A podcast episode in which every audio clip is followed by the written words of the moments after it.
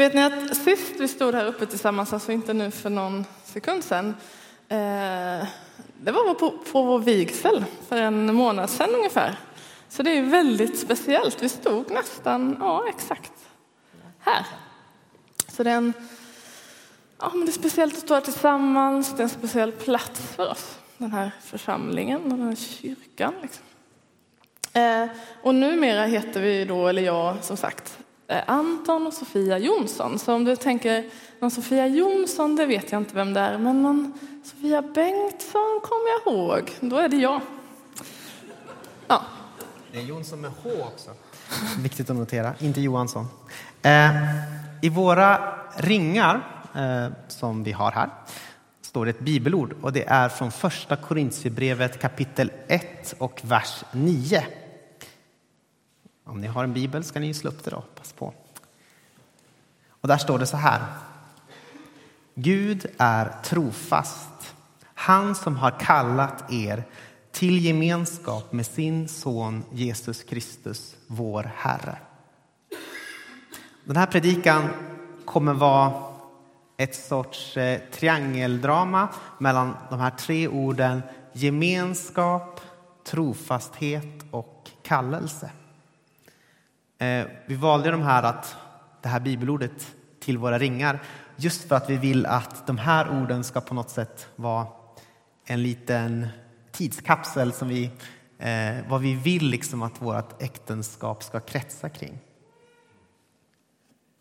Nu kan man kanske ifrågasätta hur bra jag har varit på att leva upp till åtminstone två av de här orden, gemenskap och trofasthet. När jag var i Offenburg för några, tis, för några tyskar sedan, eh, Offenburg som ligger i Tyskland för några veckor sedan på ett läger som heter Teen Street. Eh, då var jag där helt utan min fru. Eh, hon ingick inte i vår gemenskap där på lägret. Och när jag var där så simmade jag i en sjö. Och så kunde jag känna hur ringen och första Korinthierbrevet 1.9 sakta gled från mitt konformade finger och sjönk ner i dyn på den tio meter djupa sjön med det grumligaste vattnet i Centraleuropa. Så tecknet på min trofasthet mot Sofia sjönk som en sten mot botten. Nu har jag fått en ny ring, fast den är likadan. Så, och jag hoppas att det ändå ska vara ett tecken på att jag vill fortsätta ha gemenskap och trofasthet som ledord Tack. i mitt äktenskap, eh, trots allt. Eh, vi ska läsa lite mer än bara den här enda versen, eh, första Korinthierbrevet 1.9. Vi ska läsa liksom sammanhanget, var gemenskapen, kallelsen och vad det sista, trofastheten liksom finns inbäddade någonstans. Så vi ska läsa från första Korinthierbrevet 1, 4 till 9. Jag tackar alltid min Gud för att han har gett er sin nåd genom Kristus Jesus. Genom honom, honom har ni blivit rika på allt, allt slags tal och allt slags kunskap. För vittnesbördet om Kristus har vunnit sådan fasthet hos er att det inte saknas något i era nådgåvor medan ni väntar på att vår Herre Jesus Kristus skall uppenbaras. Han skall också ge er fasthet ända till slutet så att ni inte kan anklagas på vår Herre Jesu Kristi dag. Gud är trofast, han som har kallat er till gemenskap med sin son Jesus Kristus, vår Herre. Så, det är det. Om jag skulle ha skrivit inledningen till första Korintierbrevet så kanske jag skulle ha uttryckt mig lite annorlunda än Paulus. För det här är en församling som vadar omkring i en pool av bajs. Alltså det är så sjukt mycket problem i den här församlingen. Vissa män utnyttjar prostituerade öppet och tycker inte alls att det är konstigt eh, utifrån ett kristet perspektiv. En person har sex med sin pappas hustru. De är splittrade. Vissa vill starta evangeliska Pauluskyrkan andra är mer intresserade av Apollosförbundet och andra de vill bara strunta i allting och skapa en ren, inom citattecken, Jesuskyrka. Det är så att de fattiga i församlingen nästan svälter ihjäl medan de som är rika äter och dricker sig fulla under nattvarden. Och samtidigt som allt det här pågår så skryter man väldigt mycket med hur andliga man är i den här församlingen. Hur mycket man talar i tungor, hur mycket hemlig kunskap man har, vilka häftiga lovsångsmöten man har kanske. Om jag skulle ha inlett ett brev till den här församlingen så skulle jag skrivit så här. Det här är alltså Antons första brev till eh, församlingen i Korint. Kära församling i Korint. Ni tror att ni är som fantastiska och andliga, men jag har något att säga till er. Ni kan prata i tungor tills ni blir blåa i ansiktet. Ni suger ändå.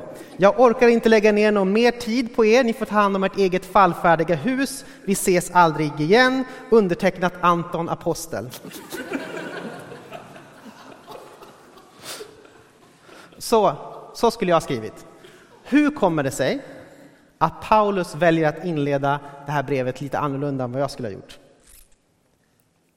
Jo, för Paulus han ser Guds möjligheter. Han vet att Gud är trofast och att han som har börjat ett gott verk i er också ska fullborda det till Kristi Jesu dag, som det står i Filipperbrevet 1 och 6. Alltså Paulus han tror på riktigt att Gud kommer ta det här avskrädet till församling i Korint och han kommer att göra någonting med det. Så när de står ansikte mot ansikte med Jesus Kristus så kommer inga fläckar från bajspoolen finnas kvar. De kommer vara utan skrynkla och vackra så att det gör ont i ögonen. Och därför att Paulus verkligen tror att det är så, så kan han också vara glad och fira de gåvor som faktiskt finns i församlingen, att de är rika på allt slags tal och all slags kunskap. För han vet att det också kommer komma mer. Han vet att de också kommer vinna fasthet så att de kan hålla ut i slutet. Så Paulus han litar på Gud. Det hindrar honom dock inte från att vara ganska arg i sitt brev. Eh, rätt så rosenrasande i vissa delar av det till och med. Pastorer kan ibland klaga på sina församlingar. Det kan kännas hopplöst, som om inget riktigt händer och man har ingen aning om hur människor ska komma till tro eller hur någon ens ska kunna mogna och ta sin tro på mer allvar. Så många pastorer klagar på sina församlingar och det kan bero på att de flesta pastorerna, inklusive Sofia och jag, är ateister. Alltså, vi vågar inte riktigt tro på att Gud finns och att därför att Gud finns så kan han klara av det. Han kan liksom göra det. Utmaningen är att lita på Guds trofasthet istället för vår egen eller er förmåga. Så varför ser då Paulus att det finns möjligheter för församlingen? Vi läser dagens vers igen, första Korintierbrevet 1 och 9. Gud är trofast, han som har kallat er till gemenskap med sin son Jesus Kristus, vår Herre. Alltså, Gud är trofast. Liksom, sug lite på det ordet. Gud är trofast. Alltså, man kan undra vad det här säger in i vårt samhälle idag. Vad säger Guds trofasthet in i vårt samhälle? För vi lever i ett samhälle som faktiskt inte ens alltid uppfattar trofasthet som något positivt. Det är inte säkert att det är något eh, eftersträvansvärt. Om man tar ett exempel, om vi tänker oss att du skulle gå och söka jobb idag. Du är arbetslös, så går du till en arbetsgivare och så söker du jobb och så ska du presentera dig själv och så säger du ja, men jag är en trofast person, jag är stabil, jag skulle jättegärna jobba här i 40 år med samma uppgifter. Hur tror ni att det skulle uppfattas? Alltså det är inte så säkert att alla uppfattar det särskilt bra, utan den arbetsgivaren kanske tänker liksom, men vad är, vad är drivet i personen? Vill den inte framåt? Vill den inte utvecklas? Så. Och man kan på något sätt säga att i vår tid just nu så är det som att guldklockans tid är förbi. Och det beror inte bara på att vi har förändrats, utan det beror på att samhället också förändras. Och företag flyttar ju dit där det är billigast att producera just nu till exempel. Och då får vi helt enkelt bara flytta med. Och då, in i den här vår flyktiga tid, som funderar på trofasthetens betydelse, så säger Gud, jag är trofast. Jag är stabil, jag finns alltid kvar. Och så här står det i Andra Timoteusbrevet. Eh, det är också Nya testamentet. Ska vi försöka hitta det bara. Andra Timoteusbrevet kapitel 2, vers 13. Så står det så här. Är vi trolösa förblir han ändå trogen, för han kan inte förneka sig själv. Alltså det finns nedlagt i Guds väsen att vara trogen. Gud kan inget annat. Det är sådan han är. Och därför finns det hopp. För vår församling, för alla församlingar, det finns hopp för den här världen. För Gud är trofast, vad som än händer och oavsett hur vi uppfattar det. Mm. Bibeln är berättelsen om hur Gud vägrar släppa taget om människan, även när hon är otrogen med andra gudar, även när hon är som en fårskock och liksom bara går vilse hela tiden och vill, alla vill följa sin egen väg. Bibeln är berättelsen om hur Gud vill sluta förbund med människan. Han försöker ingå ett äktenskap med människan. Men människorna väljer att tar ringen och kastar den ner i en tio meter djup sjö. Grumligt vatten. Men trots det vägrar Gud att överge människan. Han vill vara Immanuel, Gud med oss.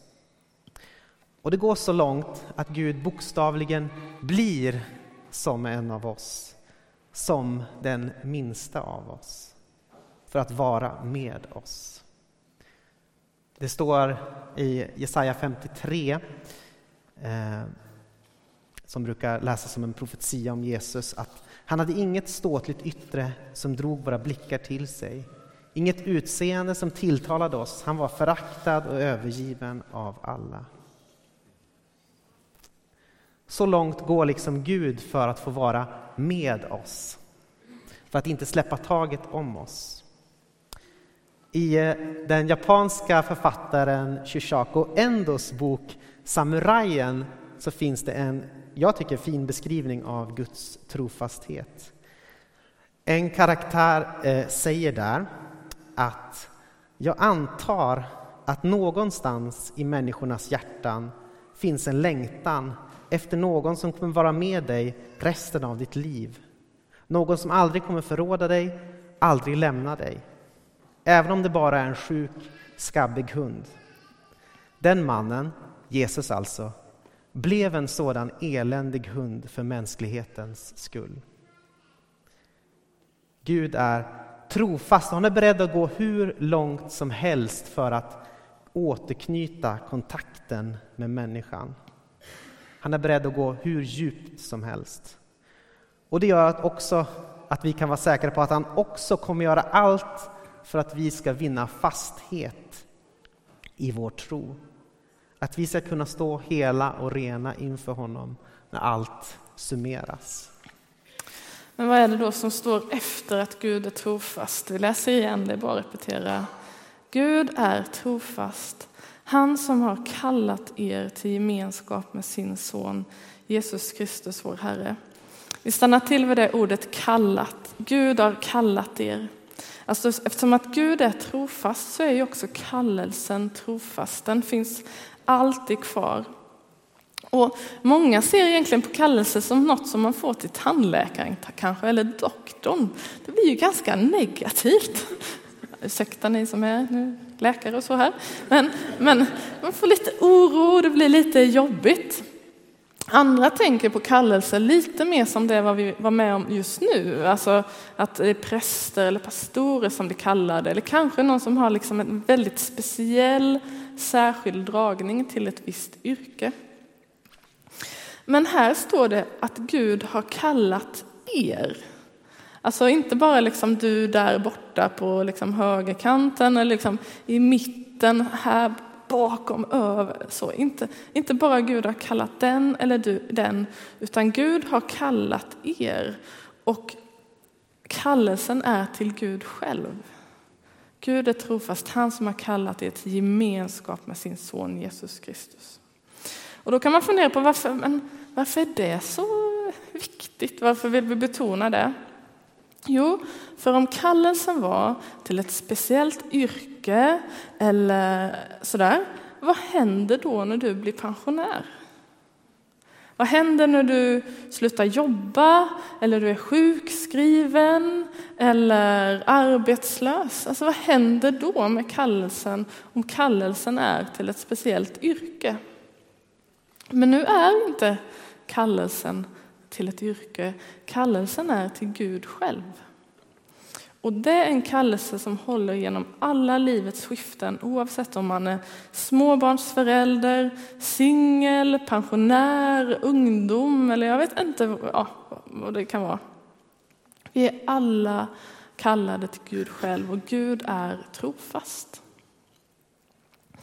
Sen kan det vara så att vi utifrån kallelsen sänds ut Gud sänder oss ut på olika uppdrag, att förmedla honom, att berätta om honom, att visa på honom. Och det kan se olika ut genom livets gång. Men kallelsen står alltid kvar och sändningen förändras. En författare som heter Magnus Malm har sagt så här. Att vara satt till kristen ledare väger fjäderlätt mot det ofattbara faktum att vi är Guds barn. Alltså, att få vara kallad till Gud själv, världens skapare, det är det största en människa kan få vara med om. Alltså, vi är Guds barn. Och egentligen det där med att få vara kallad till att Gud själv, att det är det största, det är någonting som jag fick jobba extra tydligt med under mitt första år på pastorsutbildningen. Eh, som då heter Akademi för ledarskap och teologi som jag läste i fyra år. Om man ska säga något om min bakgrund så är det den att jag velat jobba med ungdomar i församling som jag, sedan jag var jätteliten, alltså nästan innan jag var ungdom själv. Det är mer på den nivån. Eh, så därför flyttade jag hit som 21-åring och började läsa till fritidsledare här två år för att ha en bra grund att jobba eh, med ungdomar. Efter det fick jag chansen att vikariera här ett halvår, en vår, som ungdomsledare. Och då kände jag liksom, nej men det är ju det här jag ska göra. Det är ju ungdomspastor jag ska vara. Det är liksom ingen bara någon slags barndomsdröm som man har haft, som att vara polis eller vad det kan vara, utan det är något jag ska göra. Så då ledde det till att jag för fem år sedan hoppade på pastorsutbildningen. Eh, men väldigt tidigt i utbildningen så kom den här dagens vers till mig gång på gång på gång på olika sätt. Att vi är kallade till Gud själva. Eh, och min upplevelse där och då, det var att jag upplevde som att jag var tvungen att på ett sätt offra ungdomsarbetet. Eh, att jag behövde lämna det. Alltså inte för att, att jobba med ungdomar var något dåligt. Eh, utan frågan var vad som var, hade blivit störst för mig. Kallelsen till Gud eller kallelsen till ungdomarna. Och det är liksom inget som alla med om och det är inget man bara gör sådär. Och det var en, en, en jag processade det i flera månader. Liksom, hur ska jag göra? För jag vill ju inte lämna. Jag älskar mina ungdomar. Eh, men det slutade med att jag eh, avsade mig alla uppgifter just inom ungdomsverksamheten. Eh, med tanken att jag vet inte om jag kommer få det här tillbaka. Även om jag önskade det. Det var ju det jag ville. Och det är nog bland det svåraste jag har gjort faktiskt. Men jag tänker och jag hoppas att den där erfarenheten har gjort något med mig och den har stärkt min insikt om att vi främst är kallade till Gud själva. Och kallelsen finns kvar oavsett hur livet ser ut. Sen efter ett år så upplevde jag som det rätt att börja så smått att jobba ideellt med ungdomar igen, så det har jag gjort. Jag fick liksom tillbaka min sändning till ungdomarna och nu så är jag, nu är jag ju här.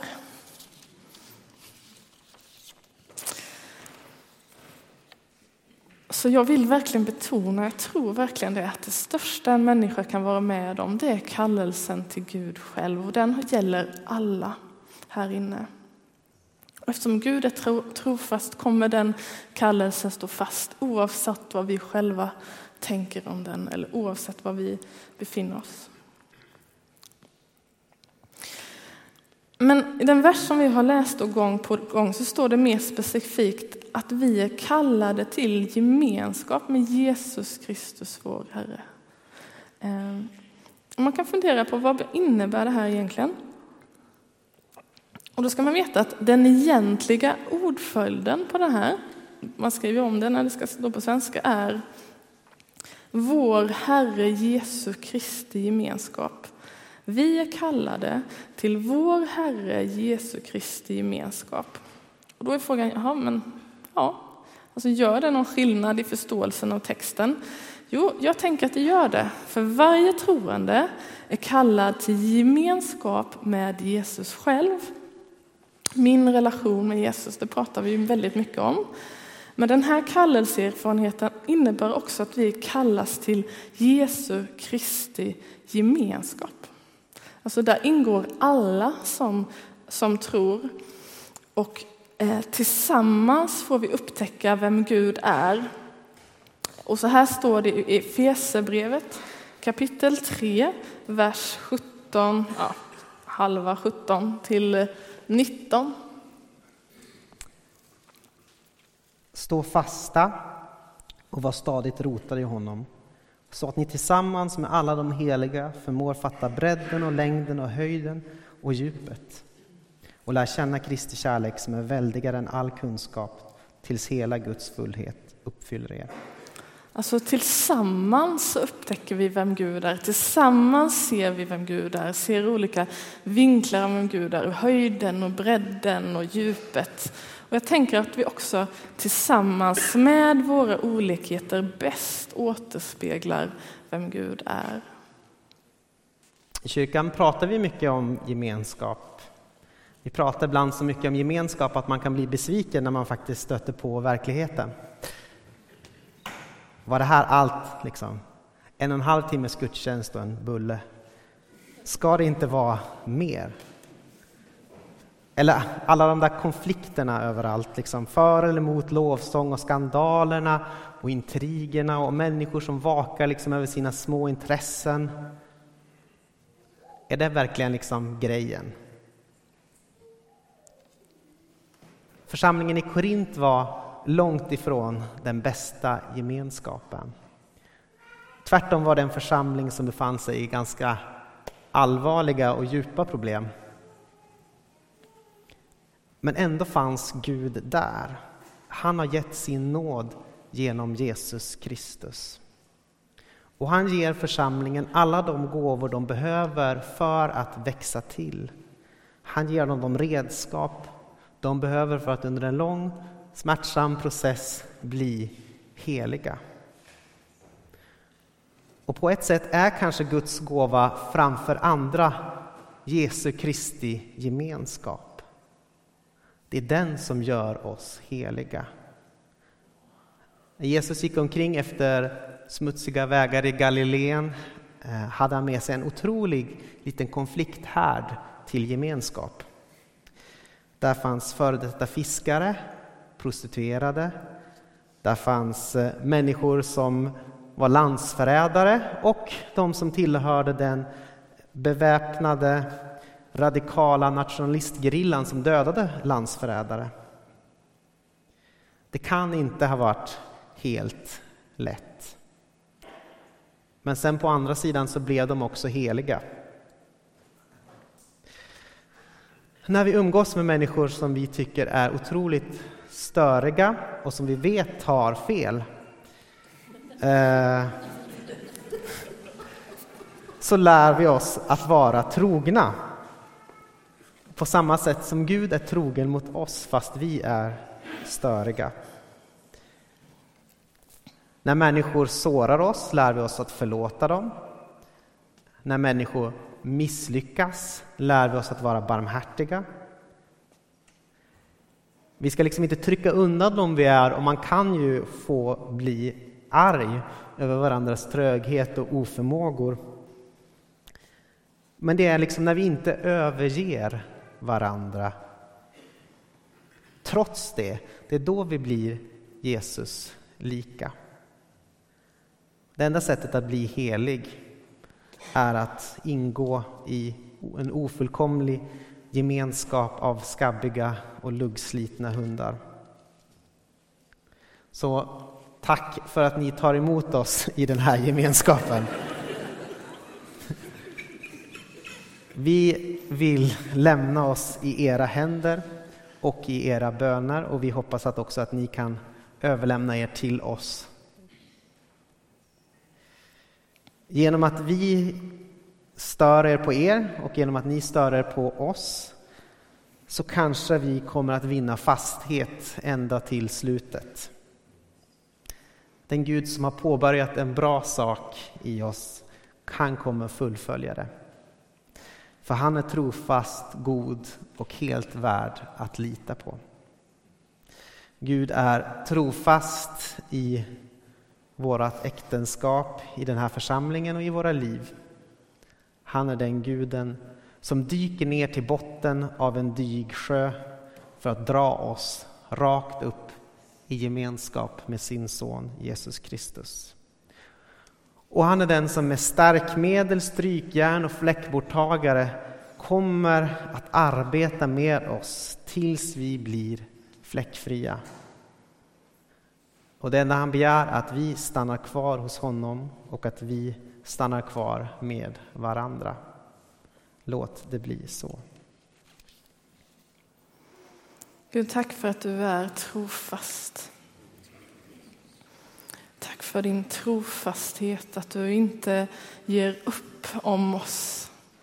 Och tack för att du har kallat var och en här inne, var och en som lyssnar till dig själv. Tack för den kallelsen alltid finns kvar oavsett vad som händer. Och hjälp oss att stanna kvar, att vara trofasta i en tid som inte är det, eller strävar efter oss det. Hjälp oss att stanna kvar hos dig och stanna kvar med varandra i den här församlingen, i allt det som är så gott och positivt, men också i vår brist. Och låt oss tillsammans formas till att bli mer lika dig, Jesus. Att formas av dig. Och tack för att oavsett vad som händer så är du trofast. Och du kommer själv fullborda det du har tänkt för oss och för den här församlingen. Amen.